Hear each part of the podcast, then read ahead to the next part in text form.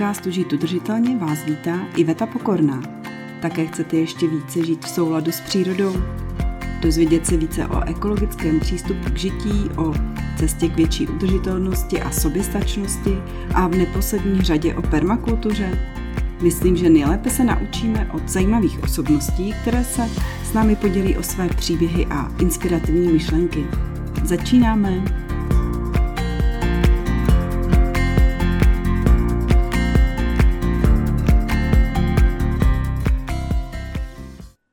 Vítejte u dalšího dílu podcastu Žít udržitelně.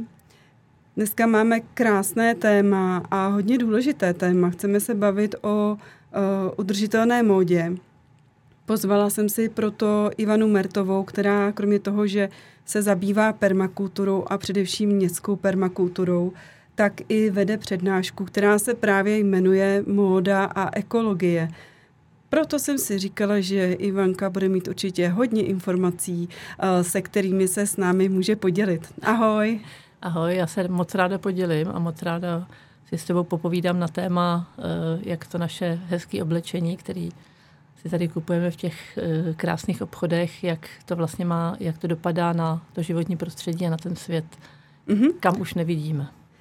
Tak pojďme začít. Ono možná totiž všechno by mělo odstartovat od toho, že se postavíme před svůj šatník a řekneme si, co od něj chceme a jestli náhodou vlastně není čas ho nějak přetřídit.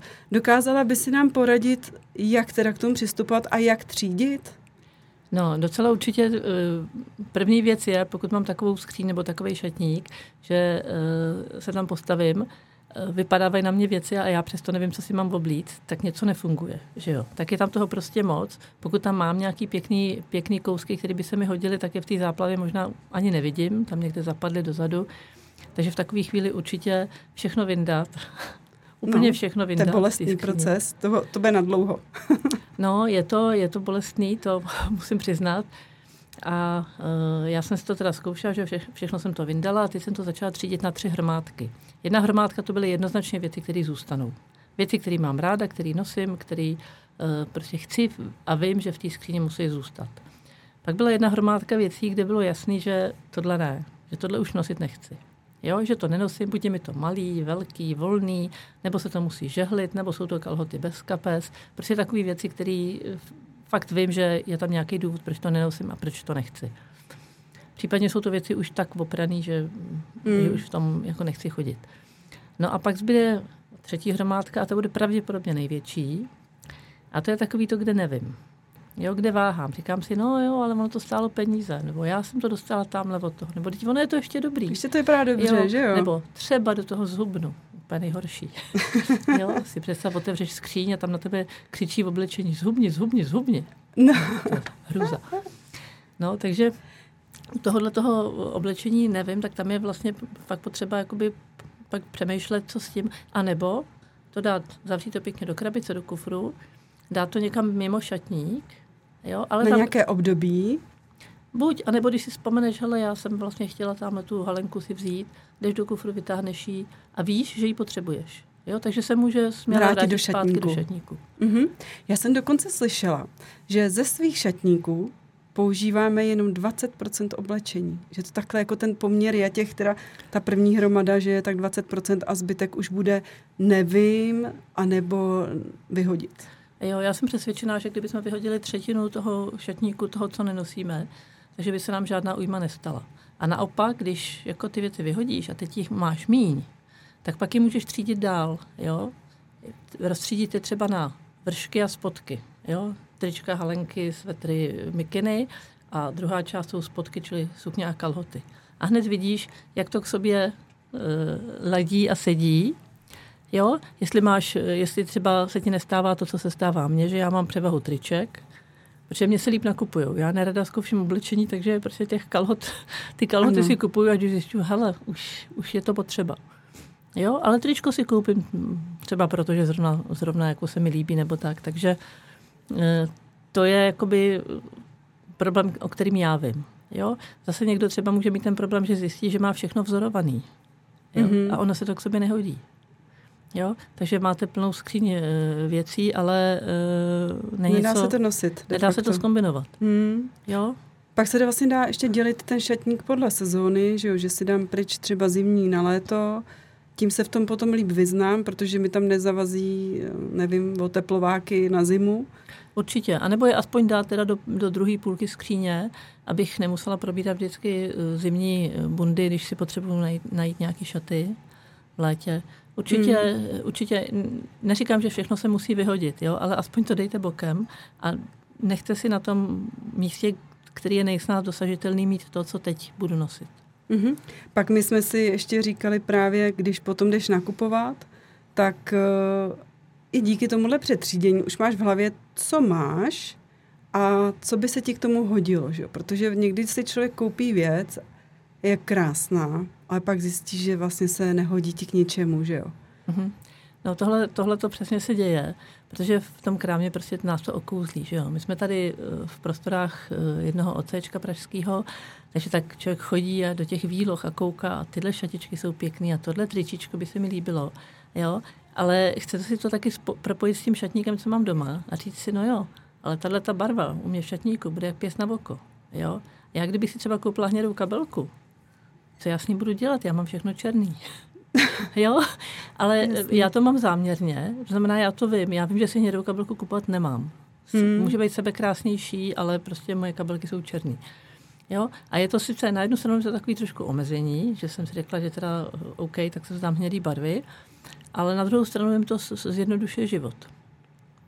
S tím zjednodušováním života jsem si vzpomněla, že to asi bylo v nějakém filmu, nebo kde jsem to za, zahlídla, že byl bohatý člověk, velice zaměstnaný a vždycky si kupoval jenom černý tričko, myslím, a džíny. Ale měl jich třeba, nevím, 20 párů od všeho, nebo 20 kusů od všeho, protože on nechtěl ztrácet čas nad tím, že stojí, my stojíme, že jo, a co si vezmeme na sebe.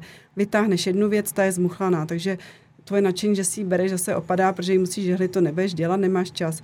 Takže vlastně jako docela strávíme jako před tou skříní, než se rozhodneme. Jo? Takže tohle je vlastně způsob, jak i ušetřit čas a možná i neplýtvat.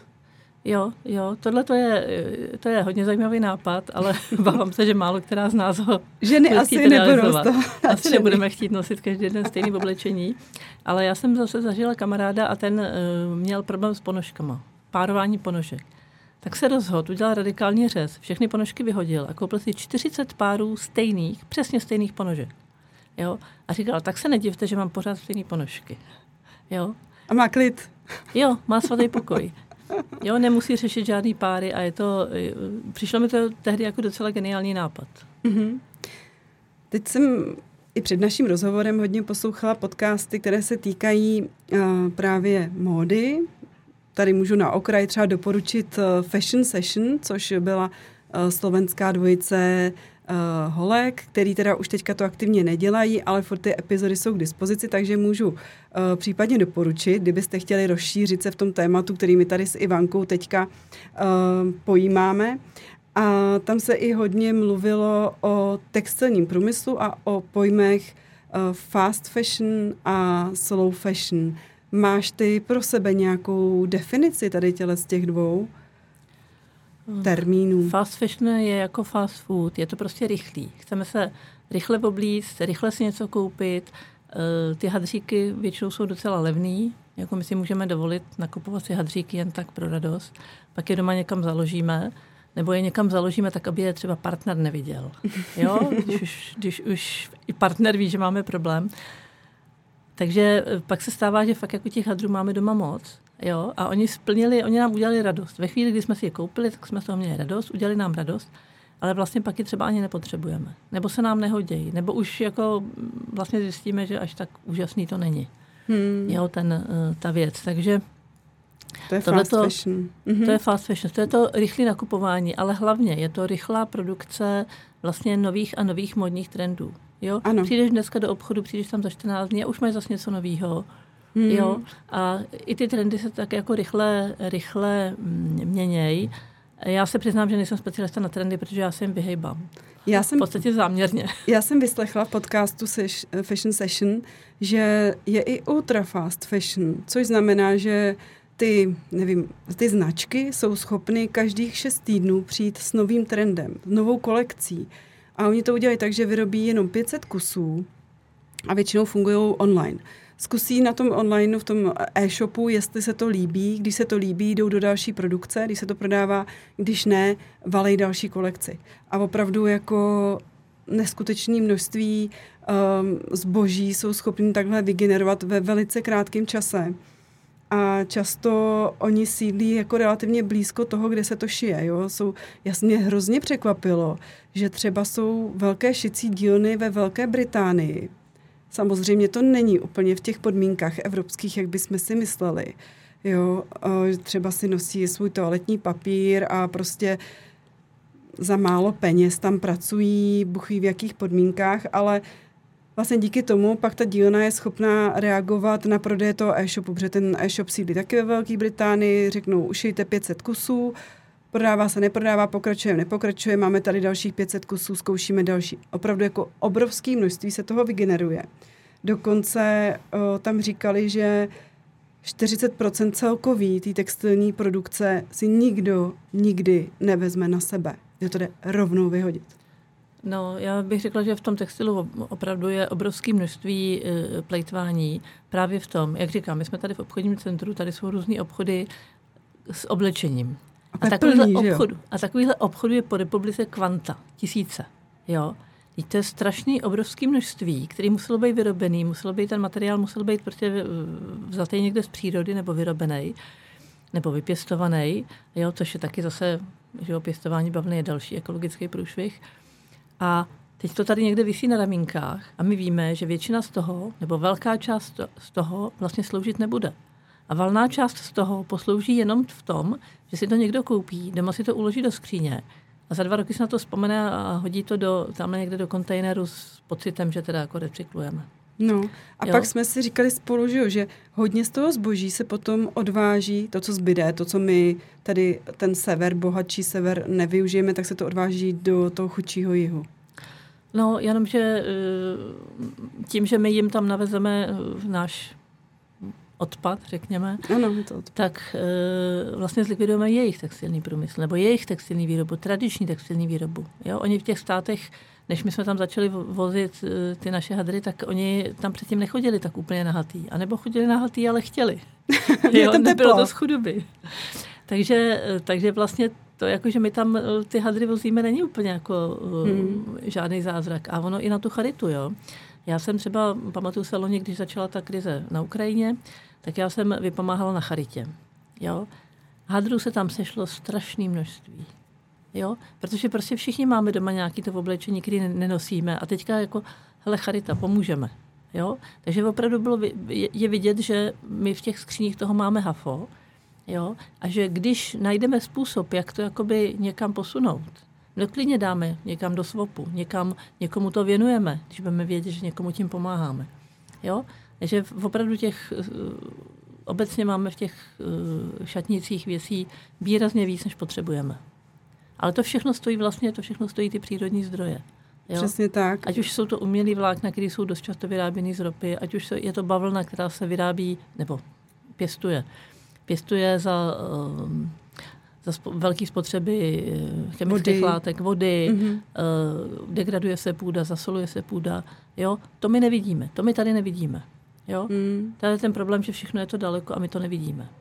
A ty naše tradiční materiály jako len a vlna, to už moc nosit nechceme, protože ono to nemá ty vlastnosti, na které jsme zvyklí. Jo? Protože len je materiál úžasný, skvělý, trvanlivý, jo? ale neuděláš z něj jemný tričko. Nemá ano. prostě tu, nemá ty vlastnosti, je tuší. Jo? Spodní prádlo z lnu nechceš. Ne, určitě ne. ale vydrželo by. Bych se ještě vrátila k tomu, jak ten textil vzniká a k problematice té výroby. Ty jsi říkala o nějakém případu v Bangladeši. Jo, Bangladeš je, Bangladeš je stát, který má strašně moc lidí. Uh, jeden z, jedna z možností, jak se ty lidi můžou uživit, jsou textilní dílny. Jo. Eh, textilní dílny v Bangladeši to rozhodně není něco, co si představujeme tady, tady u nás. To jsou prostě uh, opravdu provozy, uh, provozy dost, jako, dost hrozný. A i ty peníze, co za to ty lidi dostávají, to je prostě, to je almužna. Mhm. Jo. A eh, ten případ, o kterým jsem mluvila, to byl pád eh, budovy Vrana Placa eh, v bangladešský dháce. A to byla budova, která původně byla postavená jako pětipatrová, měla to být kancelářská budova. Nicméně oni dostavili tři patra nelegálně a da, nastěhovali tam stroje a byly tam vlastně šicí dílny. E, Což je průšvih, protože ty stroje jsou jednak těžký a jednak vibrujou. Jo? Takže na tu budovu to byl obrovsk, byla obrovská zátěž a ono se vědělo, že ta budova není v dobrém stavu. Hmm. Jo? Já mám pocit, že v přízemí tam někde byla banka, která už jako tam svoje zaměstnance nepouštěla. Nicméně ty šičky prostě buď budeš šít, anebo jsi bez výplaty. No stalo se, že budo- budova se zhroutila a zůstalo tam nějakých, podle oficiálních statistik, přes 12 lidí. Hmm. Mrtvých. Hmm. No, to, to je neuvěřitelný. Ono ty textilní provozy jsou rizikové i tak, i bez toho, že ty budovy nejsou ideální, že jo. Eh, Tam se uvolňuje prach, eh, je tam velké riziko vzniku požáru, eh, jistě tam pracují potom taky s nějakýma chemikáliema, který pracovní pomůcky, to asi je něco, co vůbec se tam nepoužívá. No, v tom textilním průmyslu tam je jeden velký problém je prach, protože prach smíchaný se vzduchem je velmi výbušný. No a na druhou stranu tam máme že, elektroinstalace a ty elektroinstalace mm, prostě může tam něco chytnout. Jo, takže eh, třeba nebezpečí požáru. Takováhle, takovýhle velký neštěstí, jako bylo v té dáce, tak to se samozřejmě stane jednou za strašně dlouhou dobu. Jo? Ale pak se dějí menší nebezpečí a třeba právě to nebezpečí požáru. Veškerý textilní materiály jsou horlavý. Jo? Eh, Textilní prach je horlavý a výbušný. Jo? To znamená, že tohleto riziko tam je a to se tam děje. Ty požáry Hmm. se tam dějou, jenom nejsou tak veliký. No. Pak je samozřejmě ten problém, který se jako dobře zná a ví se o něm, že chodí do práce děti, No. Akorát ty si říkala, že vlastně pro ty děti, že to asi nevnímají tak jako za trest, že jo? Když nemusí do školy, ne? Eh, Já jsem nedávno měla v ruce knížku, která, se, která eh, popisuje právě ty poměry v dáce a nejenom ty, ty šičky, ale všechny ty, ty na to navazující, mm. různý ty přeprodejci a podobně. A tam třeba byla dílna a tam uh, šili tam chlapy teda a nějaký tři kluci tam prostě, tři kluci z ulice, ten majitel tam prostě uh, se tam zaučovali, jo, takže oni měli kde být a měli jídlo. Hmm. Takže je to strašný, ale pro ně to vlastně jako asi bylo lepší, než být na té ulici. A být bez jídla a bez, bez Jo. střechy nad hlavou třeba. Hmm. Takže to je jako docela, docela děsivý. No. Ještě, um, co mě zaujalo, a nevěděla jsem to, že třeba v Ghaně, když eh, by se přeložil, jak oni říkají second handů, tak oni říkají uh, obchod s oblečením mrtvého bílého muže. A to proto, že oni si myslí, že jako jinak by si se nezbavila toho oblečení, že ten člověk, co tam dal to oblečení, musel zákonitě zemřít, protože oni sami nikdy jako, že jo, nevyhodí oblečení. Takže logicky to oblečení sem přišlo proto, že to je od těch mrtvých lidí, který už ho nepotřebujou.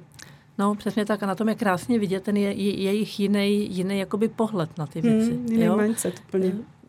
Prostě my, říkám, plný obchody krásných věcí, jo, za celkem přijatelné peníze, jo, takže my si fakt můžeme dovolit plejtvat. Jo, a my, to, my už ani ne- nevnímáme jako plejtvání, nám to přijde normální. A pro ně je to prostě něco úplně, úplně z jiného světa, úplně nepochopitelný. Pojďme se dotknout těch materiálů. Ty už jsi tady zmínila. Uh, bavlnu, trošku lén, další, co bychom mohli uvést jako přírodní materiál, je konopí, vlna, to jsou asi takové jako nejčastější. Um, co se týče té bavlny a potažmo biobavlny, tak mi přijde, že tady jako velká masáž na to, že když je něco z biobavlny, tak je to hodně ekologický, když máš, nebo když máš stoprocentní 100% obsah normální bavlny v tričku a že to je to nejlepší, co si můžeš koupit, jo, nebo pro děti dětský oblečení ze 100% bavlny. Kde je ta pravda teda? Jaká je realita? No, to je těžká otázka, kde je pravda.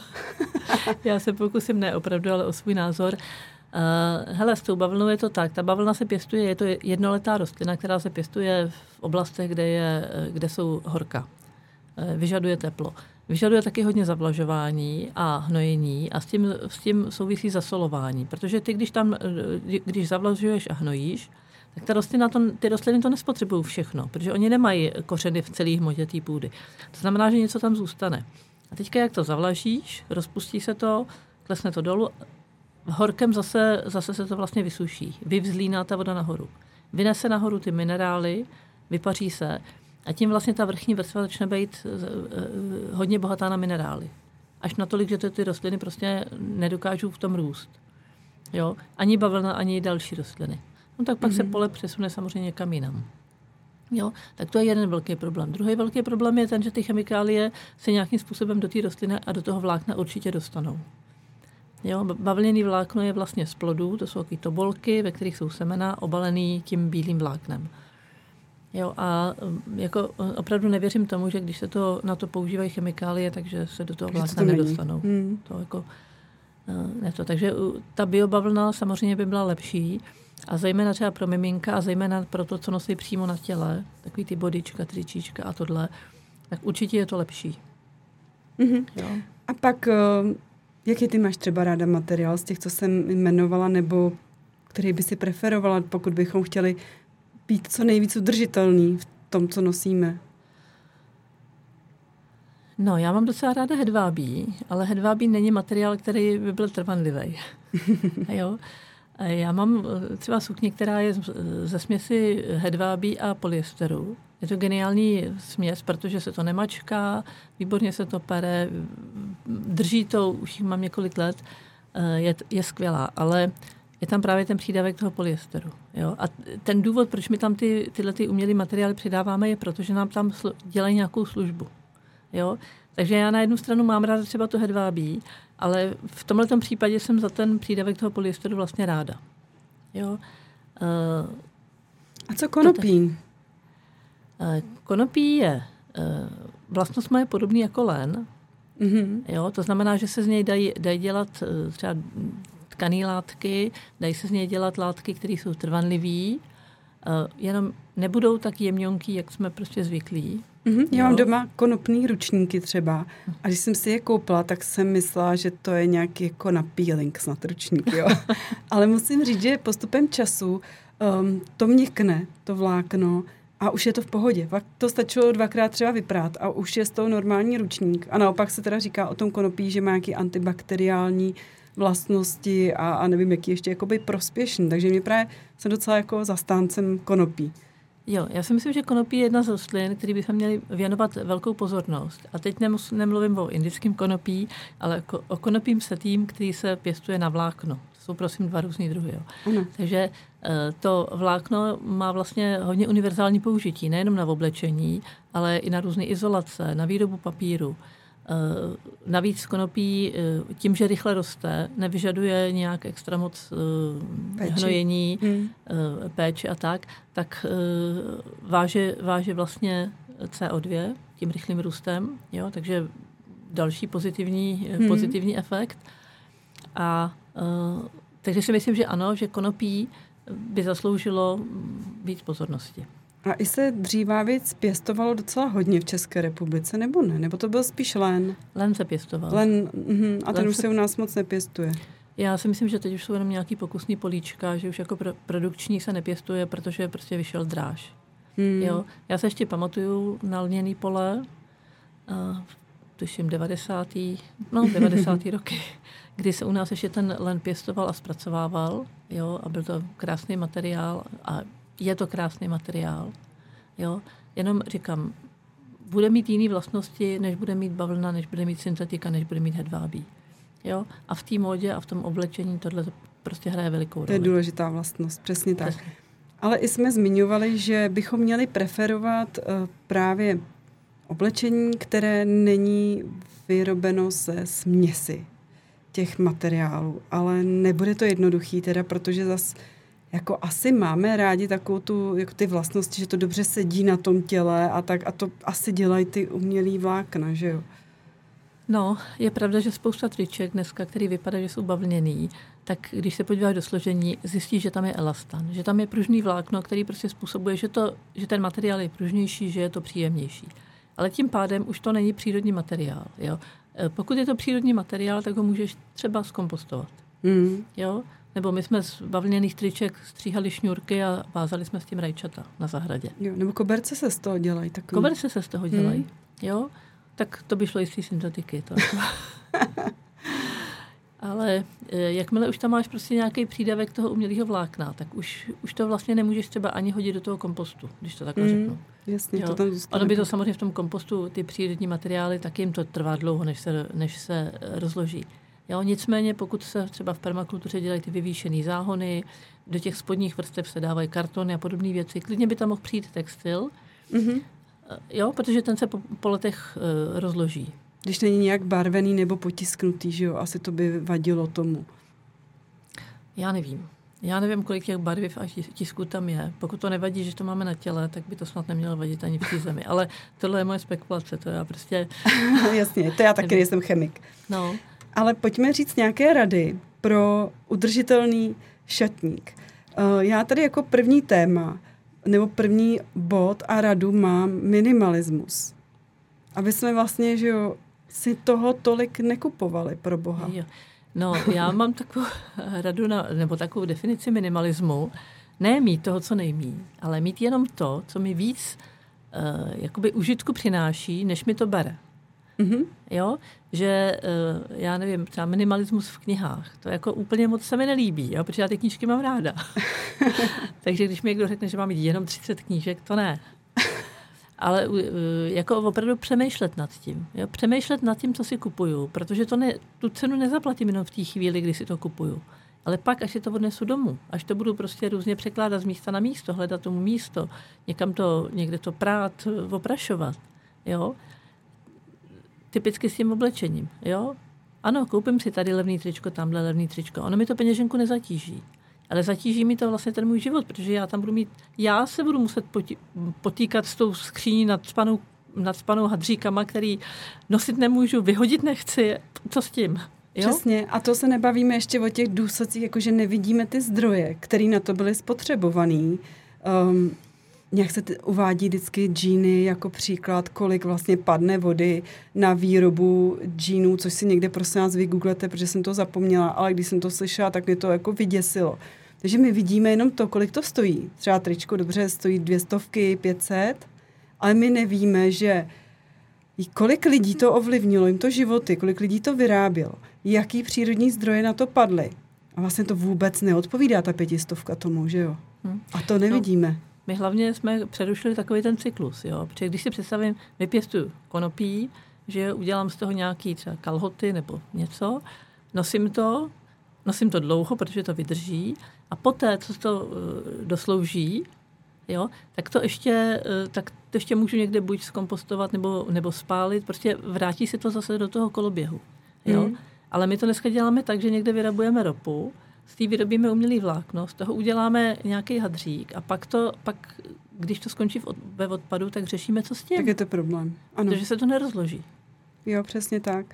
Další možností, jak víc využít to oblečení, který třeba máme, je nějaká recyklace. Takže tam asi se nabízí, že si umím něco přešít sama ale pak já jsem slyšela, že třeba můžeš z pedlahví, že se vyrábějí vlákna umělá a z toho se dělají flísový mikiny. To se děje, jo, ale pořád je to, eh, tím jsme jenom jakoby natáhli, eh, oddálili, ten, jsme, oddálili jsme to nezbytný, kdy to stejně skončí ve odpadu a my nebudeme vědět, co s tím. Jo. Takže ano, je to lepší, než když ta, než ta petláhev tam skončí hned ale pořád to prostě ten problém neřeší. Jo? A zvlášť v tom obrovském množství uh, oblečení, co se produkuje. Mm-hmm. Jo? Takže za mě prostě jediná nejlepší cesta je uh, zmenšit to množství toho oblečení. Což si nedokážu v současném systému představit, protože ty firmy žijou z toho, že prostě produkují víc a víc a víc. A snižují ceny, protože uh, chtějí prodat. Potřebují prodat víc a víc a víc. Jo, takže já, já jako nevím, my jako jednotlivci za sebe můžeme jít do sebe a můžeme uh, prostě přemýšlet víc nad tím, co, co si kupujeme. jo, ale jinak systémově si, si tu změnu jako nedokážu, nedokážu představit. No. Pak jsme, nebo bychom měli určitě zmínit to, že uh, je důležitý tyhle ty myšlenky o udržitelnosti módy a nějakým rozumným přístupu k módě, možná minimalističtějším, že je potřeba je přenášet na děti, protože ty určitě budou mít víc času a šance to ovlivnit. To jsou další hybatelé téhle planety. Uh, jak bychom mohli ovlivňovat děti? No, naštěstí už doufám ve školách jim vyprávějí o tom, co jak se vyrábí a co je ekologického, učí se třídit a podobně. U toho textilu třeba možná by pomohlo trošku jim ukázat, jak se to dělá a umožnit jim, ať si to zkusej. Ať si zkusej třeba, co to obnáší dřevěný stav a, a prostě udělat tam půl centimetru látky. Jo? Nebo já, já, protože už jsem jako starší ročník, tak já ještě pamatuju dobu vlastně před revolucí, kdy ty obchody tady byly prázdný. Jo? To neobhajuji jako ideál, nechci se k tomu vrátit. Jo? Myslím si, že to byl zase extrém, druhý, druhý extrém. druhý extrém. A ani ten se mi nelíbí, ale eh, nutilo nás to vlastně šít, plíst, batikovat, háčkovat, vyšívat, různě kombinovat, přešívat a přeplejtat. Jo? A vlastně to byla jakoby taková docela prestižní věc, když člověk si uměl takhle jakoby poradit a něco hezkého si udělat. Jo? A nemít to stejně jako ostatní, že jo? Protože jinak to, co bylo, ta konfekce, všichni jsme, nebo všichni chodili ve stejném, že jo? Jo, přesně tak. Takže to umožňuje člověku jako být, být originální, zároveň nějak projevit tu svoji tvořivost. Jo? A, uh, takže já jsem ještě vyrostla v době, kdy se prostě šití a pletení považovalo za, za normální. Dneska už je to prostě Ještě se to vyučovalo i. Teď nevím, jestli to děti si to vyučují. Myslím, že byly ruční práce se i vyučovaly. No, já nevím, ale myslím, podle mě by stálo za to ty děti eh, tyhle řemesla, a nejenom jako s textilem, ale i se dřevem a, a pečení chleba a takovéhle věci, dát jim tu možnost si to zkusit. Jo? Protože tím pádem oni si uvědomí, že to prostě vyžaduje nějakou energii. Jo? Mm. Že ten chleba, který jim normálně přistane na stole a oni ani nevědí jak, tak co to dá práce, než se, než se z toho obilí vlastně stane eh, chleba. Mm-hmm. Jo? A Takže to samé, tím, to samé i s tím, i s tím oblečením. Nemusí si rovnou jako plíst celý oblečení, jo? ale vyzkoušet si to. Takže bychom jako rodiče měli každopádně jít příkladem, uh, ukázat jim třeba, že i my něco umíme ušít, vyrobit, protože jedině tím příkladem, než nějakou teorií se asi od nás naučí líp. Takže my jsme se jaka bavili o tom takovým jako zero waste pravidlech. První je, že ten odpad nemá vůbec vznikat, nebo že máme minimalizovat vůbec odpad. Pak, že uh-huh. případně to máme se snažit znova použít, uh, opravovat si to. Hezký příklad si říkala ty s tím tričkem a s těmi fleky. Jak jsi dělala? To, to eh, můžeš uh, jo. říct, to bylo vtipný. Jo, to jsem dělala, když byli moji kluci malí.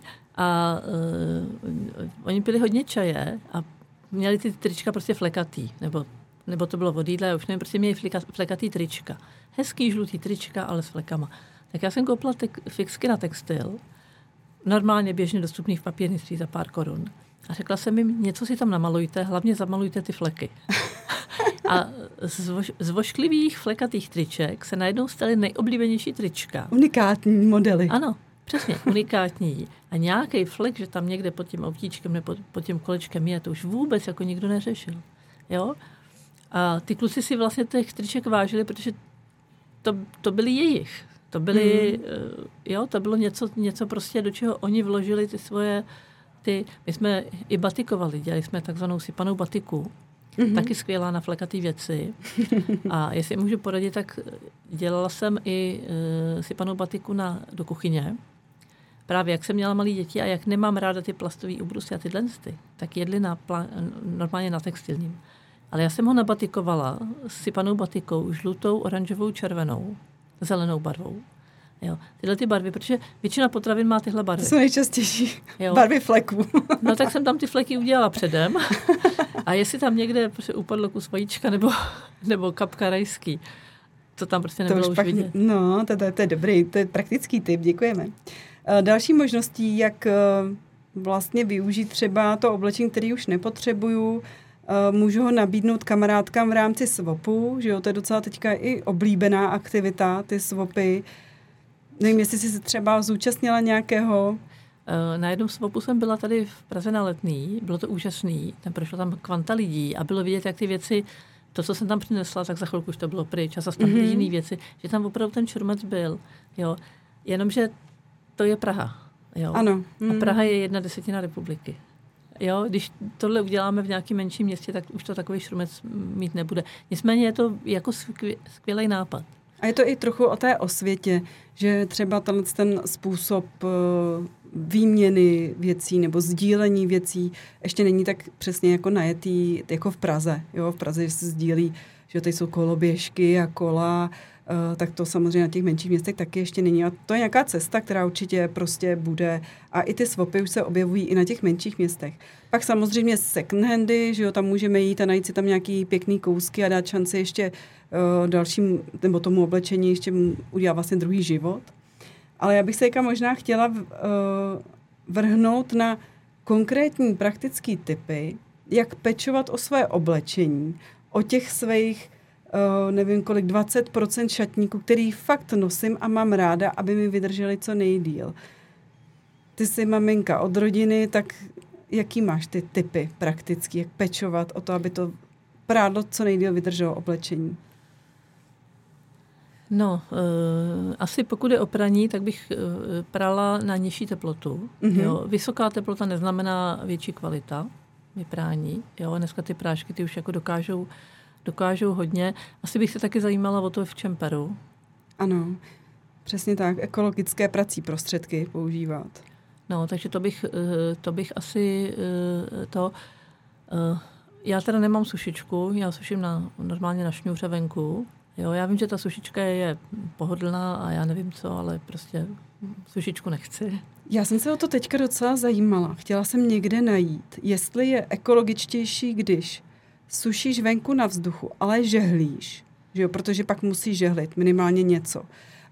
A, nebo jenom máš sušičku, protože mnoho mých kamarádek říká, mám sušičku, když to z ní vyndám, už to nemusím žehlit. Proč ty žehlíš?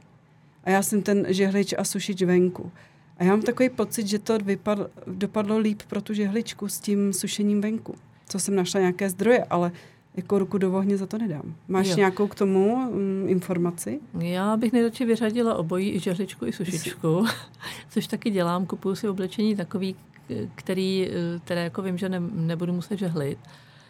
A uh, a když, ho suším, když hmm. ho suším venku vlastně, tak uh, ho potom složím a, a je to. nemusí se žehlit. Mm-hmm. Pak samozřejmě můžeme se zamyslet nad opravou a údržbou toho svého oblečení. Jo, třeba zašívání ponožek. Přesně tak, to dělám v zimě, štupuju to je na zimu. No, já mám problém se k tomu, se k tomu do, jak si do, Dokopat. donutit. Eh, opravování ponožek fakt není moje hobby, ale je pravda, že to je efektivní. Že vlastně ta ponožka, která to, ty stojí pár deseti korun, ale pokud je na ní malá dírka, tak je za pět minut ani ne zašitá. Hmm. Jo? Takže vlastně se to vyplatí. Jo. jo?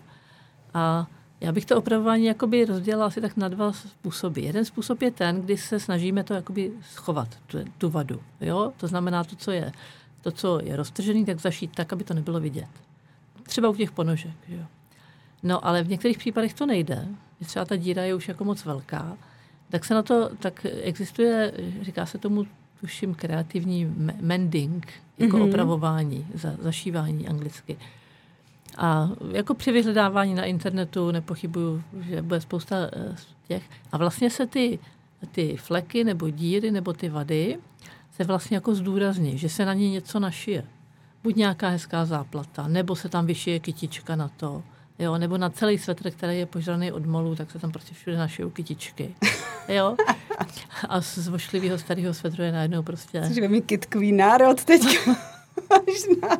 Díky těmto radám. To je pravda. A já jsem chtěla ještě využít, jakoby, nebo udělat výzvu, aby jsme taky využívali lokální švadleny který velice rychle dokážou i za pár korun vyměnit třeba zip. Jo? Zip eh, to každý nevymění, jo? to už je trošku vyšší dívčí podle mě v tom šití. No, Takže no. nemusíme tu věc vyhodit, ale určitě ve svém městečku, vesnici nebo někde poblíž máte nějakou šikovnou švadlenu nebo tetu, babičku, která stále ovládá tyhle ty schopnosti a, a pomůže vám to opravit, to oblečení. No, ono je pravda, že po covidu a po té, co jsme šili roušky a nakupovali všichni své ve velkým, tak spousta, spousta ženských zjistila, že je to vlastně baví hmm. a že od těch roušek potom přešli na nějaký šaty a takovéhle věci, takže jo, určitě by se našel někdo v okolí, kdo umí a akorát jako šít novou věc z krásné látky je úplně něco jiného, než zašívat starý hadry. ano, tak samozřejmě to. Pro tu švadlenu to určitě uh, je méně zábavná část její práce. Takže my jsme si řekli, práce rozumem, používá ekologický, ekologické prací prostředky, uh, opravovat a udržovat. Uh, měli bychom prát i na ruby, co, pokud já vím, a zapínat zipy, protože oni i ty zipy se někdy skroutí, že jo? To je další jo, součástí tak. údržby. No, pokud je oprádlo, takový ty podprsenky a tohle, to se někdy doporučuje dávat do takových těch uh, sáčků, sáčků mm-hmm. ale určitě, i když to nedáme do sáčku, taky aspoň zapnout. No, no, no. Jo? A pak máš nějaké triky, typy na teda ty skvrny, přírodní přípravky, které se dají použít, nebo látky na skvrny? Tak to se přiznám, že vy to zamalováváte fixkama My teda. to zamalováváme fixkama. Já jsem se teda dočetla, se dá použít jedná soda nebo citronová šťáva, ale sama s tím nemám zkušenosti, že bych měla jako nějaký takový no, flek. Ono těch fleků jako může být, může být hodně a uh, z různých těch. Uh, Příčin. Pokud, no, hmm. pokud je nějaký flek mastný, něco mastného, jakoby většinou od jídla, tak tam bych asi doporučila dát na to prostředek na nádobí, normálně na to suchý, nechat to působit, trošku to proprat a teprve pak to dát do pračky. Mm-hmm. Jo? Mm-hmm. A pak sůl se dává na červený víno, to víme všichni tady, co pijem červený víno. já nevím, já se nepolejvám, takže... Radši neulejváš.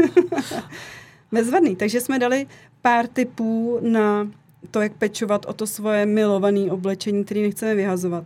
Ale základní myšlenka je asi to, uh, si uvědomit, že žijeme v nadbytku a že vlastně a i když chceme mít ten nadbytek, tak my musíme o to víc vydělávat a o to méně času pak jsme schopni trávit s tou rodinou nebo trávit tak, aby se nám to líbilo, že jo. To vám no. to vlastně bere i čas. Přesně tak, jako když máme, jako když si slušně vyděláme a jdeme si teda nějaký ten hadřík koupit, tak nám, nám to přijde chvíli, no, tak dvě stovky za tričko. Jo, ale když to potom nasčítáš, jo, a ještě si uvědomíš, že vlastně ty, ty trička, ty dvoustovkový, ti nepřinesly hodnotu, ty tě štvou, ty ti překážejí. Musíš je prát, musíš je žehlit, máš jich moc. Jo, no. bránějí ti vidět to důležité, co v té skříni máš. Jo, takže uh, vlastně ta cena, tu cenu tam zaplatíš dvakrát a navíc, uh, kdybychom si to psali, jo, jako párkrát za život jsem měla takový experiment, že jsem si zkoušela psát všechny své výdaje. A kdybychom si to psali jo, a vysčítali to třeba za rok, tak zjistíme, že bychom měli na docela pěknou dovolenou třeba. Mm-hmm. Jo? Ano, to je taky zajímavý experiment. To nevím, jestli se k tomu někdy dostanu. Každopádně, Ivanko, já ti moc krát děkuju, protože si myslím, že jsme probrali všechna ta základní témata, která jsme si řekli. Máš nějaké doporučení na závěr, radu nebo třeba citát? Teď jsem tě teda zaskočila. Mně se teda no. líbí ten tvůj jako minimalismus, nebo, ale i to, co ty si říkal o těch vlastních potřebách. Jo, jako myslet na, na vlastní potřeby, to, že chceme, to, že budeme mít málo věcí ve skříni, neznamená, že budeme chodit v hadrech. Jo, přece jenom to oblečení nás nějak reprezentuje. Jo, je součástí naší identity. Jo, takže to, že budu chodit prostě v, ve oblečení, v kterými není dobře, jenom protože to je ekologický, to ne ale asi bych doporučila víc přemýšlet. Jako ne, nenakupovat bezmyšlenkovitě, hele, teď je mi blbě, já se jdu něco koupit, jo. Když už, tak si koupí dortík, ten se s ní nebude překážet, ale když si člověk koupí to tričko, nebo jakýkoliv předmět, to jsou trička, knížky, kabelky, š, kabelky šminky, eh, jakmile je toho moc, čehokoliv, jakmile je čehokoliv moc, tak je to prostě špatně. Jo? A jak říkám, pamatuju dobu, kdy bylo všeho málo, jo, kdy jsme stáli fronty na mandarinky a podobné věci a nechci se do té doby vrátit. Ale to, co máme dneska, to je extrém v druhém v druhém směru. Jo? Takže někde najít si tu, tu střední cestu. A dělat vědomé nákupy. Jo, používat ten mozek, co máme v hlavě. No, to je hezký závěr. Já ti moc krát děkuju za všechny informace, které doufám, že nás nasměřují k více ekologickému oblékání. Eh, přeji ti krásné dny a doufám, že nás tady v tom obchodním centru nic nezláká. Já děkuji za pozvání a eh, za to, že jsem mohla tady mluvit o tom, co je pro mě důležitý. Tak ahoj. Ahoj. Díky, že jste poslouchali podcast Žít udržitelně. Najdete ho vždycky na Spotify, na Apple Podcasts, Google Podcasts a dalších platformách.